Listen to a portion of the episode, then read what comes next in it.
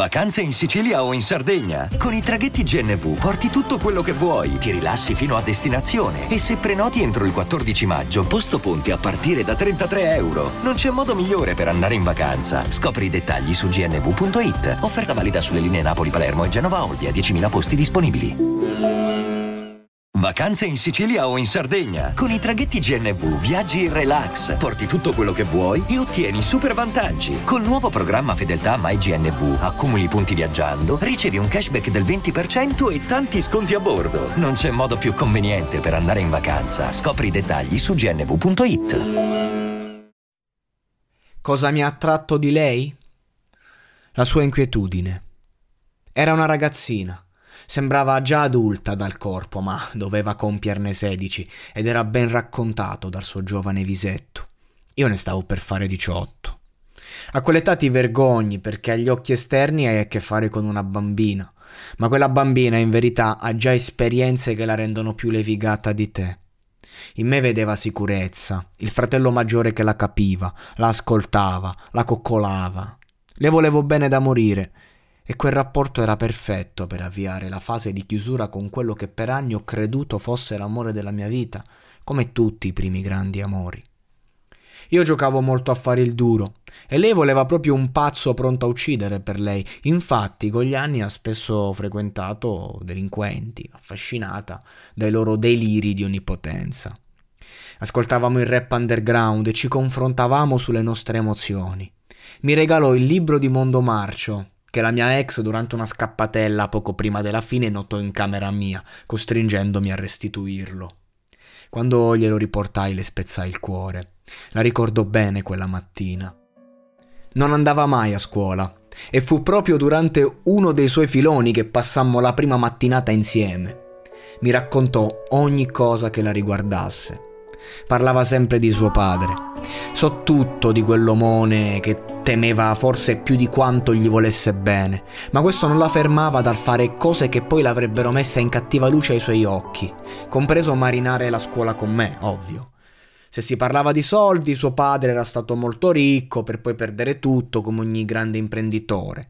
Se si parlava di rispetto, suo padre era il più temuto del paese, nessuno poteva mettersi contro di lui, eccetera, eccetera. Se si parlava di tradire la sua fiducia, nessuno poteva sopravvivere alla sua vendetta, ma se si parlava di bontà d'animo, nessuno ha aiutato le persone come quell'uomo quando è stato nelle condizioni di farlo. Insomma, una sorta di eroe con un lato oscuro molto pronunciato. Lei era ossessionata da questa figura, la confrontava con chiunque, anche il sottoscritto. Io detesto i padri delle ragazze che frequento a priori perché entro sempre in una prospettiva di relazione futura e so che se una storia va avanti devi comunque sottometterti all'autorità del vecchio di turno e questa è una cosa che mi infastidisce molto, soprattutto se si parla di questi personaggi vecchi a scuola, gente che viene da una differente cultura del lavoro. A me io non ho mai lavorato un giorno in vita mia e ne vado fiero. I miei interessi l'ho sempre curati da me e ad oggi sono un libero professionista. Mai stato sotto padrone e lavorare per me vuol dire tirar fuori denaro dalle mie passioni. Piuttosto faccio la fame, piuttosto metto in serio pericolo la mia vita. O almeno così è stato fino a qualche tempo fa. L'idea della fabbrica è la cosa che più mi spaventa, mi viene da piangere quando penso a un giovane ventenne che si chiude in fabbrica, pronto a diventare un automa, che passa il suo weekend ad alcolizzarsi, annullando i suoi talenti. E il padre di lei ne aveva addirittura una di fabbrica che poi è fallita, facendolo sentire un uomo finito, depresso. La sua famiglia ne stava pagando il duro sconto.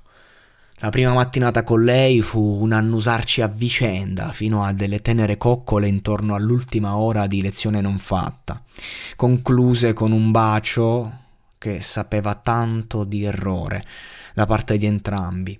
C'era una voce nella mia testa che mi diceva che lei era troppo piccola fondamentalmente, ma non era un problema mio, era un problema degli altri. Non volevo passare per quello che approfittava di una ragazzina ingenua, ma c'era qualcosa di grande che ci ha legato per anni. Mi raccontò che i suoi primi rapporti sessuali li aveva avuti con i suoi cugini, anche insieme. La cosa mi turbò molto, avrei preferito non sapere, ma lei era così, metteva continuamente alla prova, faceva di tutto per farsi abbandonare, io restavo lì, eh, per carità divina, ma non potevo evitare di giudicarla. Nonostante la durata della nostra amicizia, con incontri che si verificavano a cadenza mensile, confermando ogni volta la forza del nostro rapporto nonostante il tempo, non ci ho mai fatto sesso. Per anni mi è sembrato un grosso rimpianto, più o meno, ma quello che c'è stato tra di noi valeva molto più di una scopata. Avremmo potuto farlo in ogni momento. Avevamo paura di perderci, sapevamo di essere preziosi per noi stessi. Eravamo sempre al limite tra l'amicizia e la love story. Probabilmente, se non avessi avuto una relazione di quasi tre anni alle spalle, le cose sarebbero andate diversamente. Com'è finita? Suo padre è morto. Incidente d'auto. Una triste notte avvolta dal mistero. Non la vedevo da tantissimo tempo. E la settimana prima ci eravamo incontrati e giuro sulla mia testa che per la prima volta sembravamo pronti per un nuovo e vero inizio insieme. Ci eravamo accordati per un pranzo a casa sua. Sarebbe stato il pranzo, quello che ci avrebbe coronato come coppia. Lo sapevamo entrambi. Ero in un pub, ero felice quella sera, era un bellissimo momento. Stavo per partire per Praga in gita con l'Itis di Giulianove, avevo già pagato. Non potevo non partire, ma fu per lei l'atto conclusivo, la prova che non poteva fidarsi di me. Mi chiese di andare alla veglia funebre, di farle compagnia in quelle terre dove lei passava ore a soffrire ascoltando musica. Mi chiese di stare con lei giorno e notte, ma io rimandavo. Avevo paura di cadere in un circolo di emozioni così forti e violente da distruggere definitivamente la mia psiche. I miei si erano separati da poco. Ero appena uscito da una relazione dolorosa e certe corde dell'animo umano non potevo permettermele. Tutte stronzate. La verità è che sono stato un vigliacco ed è l'unico episodio della mia vita in cui posso essere definito propriamente così l'aggettivo che più disprezzo, il lato opposto al mio orgoglio, vigliacco.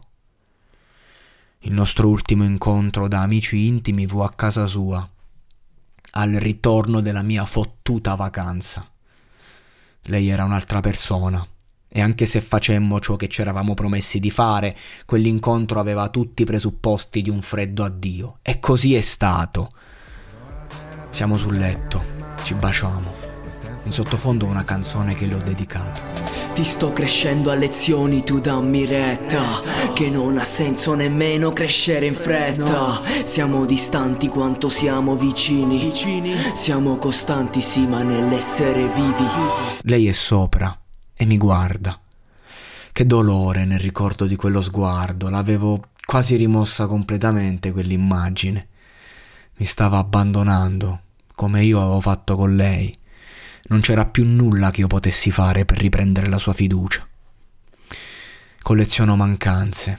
Tra queste, la sua è quella più preziosa che ho nei miei ricordi. Un ultimo abbraccio consapevole e presi l'autobus verso casa. Qualche anno dopo le scrissi una lettera per scusarmi e lei mi liquidò con un cuore. Col passare del tempo l'ho vista passare dalle braccia di un poco di buono all'altro, impotente davanti al suo farsi sempre più bella, forte e probabilmente autodistruttiva. Fino a questa sera, quella in cui sto scrivendo, il mio ultimo ricordo di me e lei era al funerale del padre. Andai col mio amico Luca, ce ne siamo fatti parecchi di funerali di genitori, di amici e conoscenti. Non ce ne perdevamo uno a dirla tutta. La verità della morte è qualcosa che cerchiamo sempre di vedere da vicino quando ne abbiamo la concreta possibilità. Lei uscì dalla chiesa ci vide in quel piazzale. Avevamo gli occhiali da sole, ma sotto eravamo strafatti davanti a tutti i presenti. Vi parlo di centinaia di persone che la conoscevano da sempre e che non aveva la minima idea di chi fossimo noi. Mi abbracciò e scoppiò in lacrime. Una stretta forte, un grido disperato. Una richiesta d'aiuto troppo grande per me. Tutti mi guardavano straniti. Nella mia psiche malata mi sono sentito così speciale in quell'istante, la figlia del morto che piange disperata tra le mie braccia, le uniche da cui voleva essere consolata davvero. E lì decisi che era arrivato il momento di chiudere quel rapporto. Mi vergogno di me stesso. Quella persona mi avrebbe portato a fondo con sé, ma non era quello il modo e il momento di pararsi il culo. Stava iniziando il biennio del delirio. Due anni della mia vita in cui mi sono perso in panico, depressione, droghe di ogni tipo, psicofarmaci, spaccio. Ho pagato il prezzo della mia vigliaccheria. Da lei ho imparato che certi cuori non si tradiscono mai, perché anche volendo non sanno perdonare fino in fondo. Come il mio, del resto. Io mi allontano perché ti farò male. E sei rimasta ad aspettare chi non c'è. Chi non c'è. Prendo la tela per disegnare il mare. Lo stesso che dipingevamo io e te, ma non c'è. Un motivo, infatti, noi siamo qua. Disorientati dalle nostre realtà. Prendo la tela per disegnare il mare. Lo stesso che dipingevamo io e te, io e te. Lo stesso che dipingevamo io e te.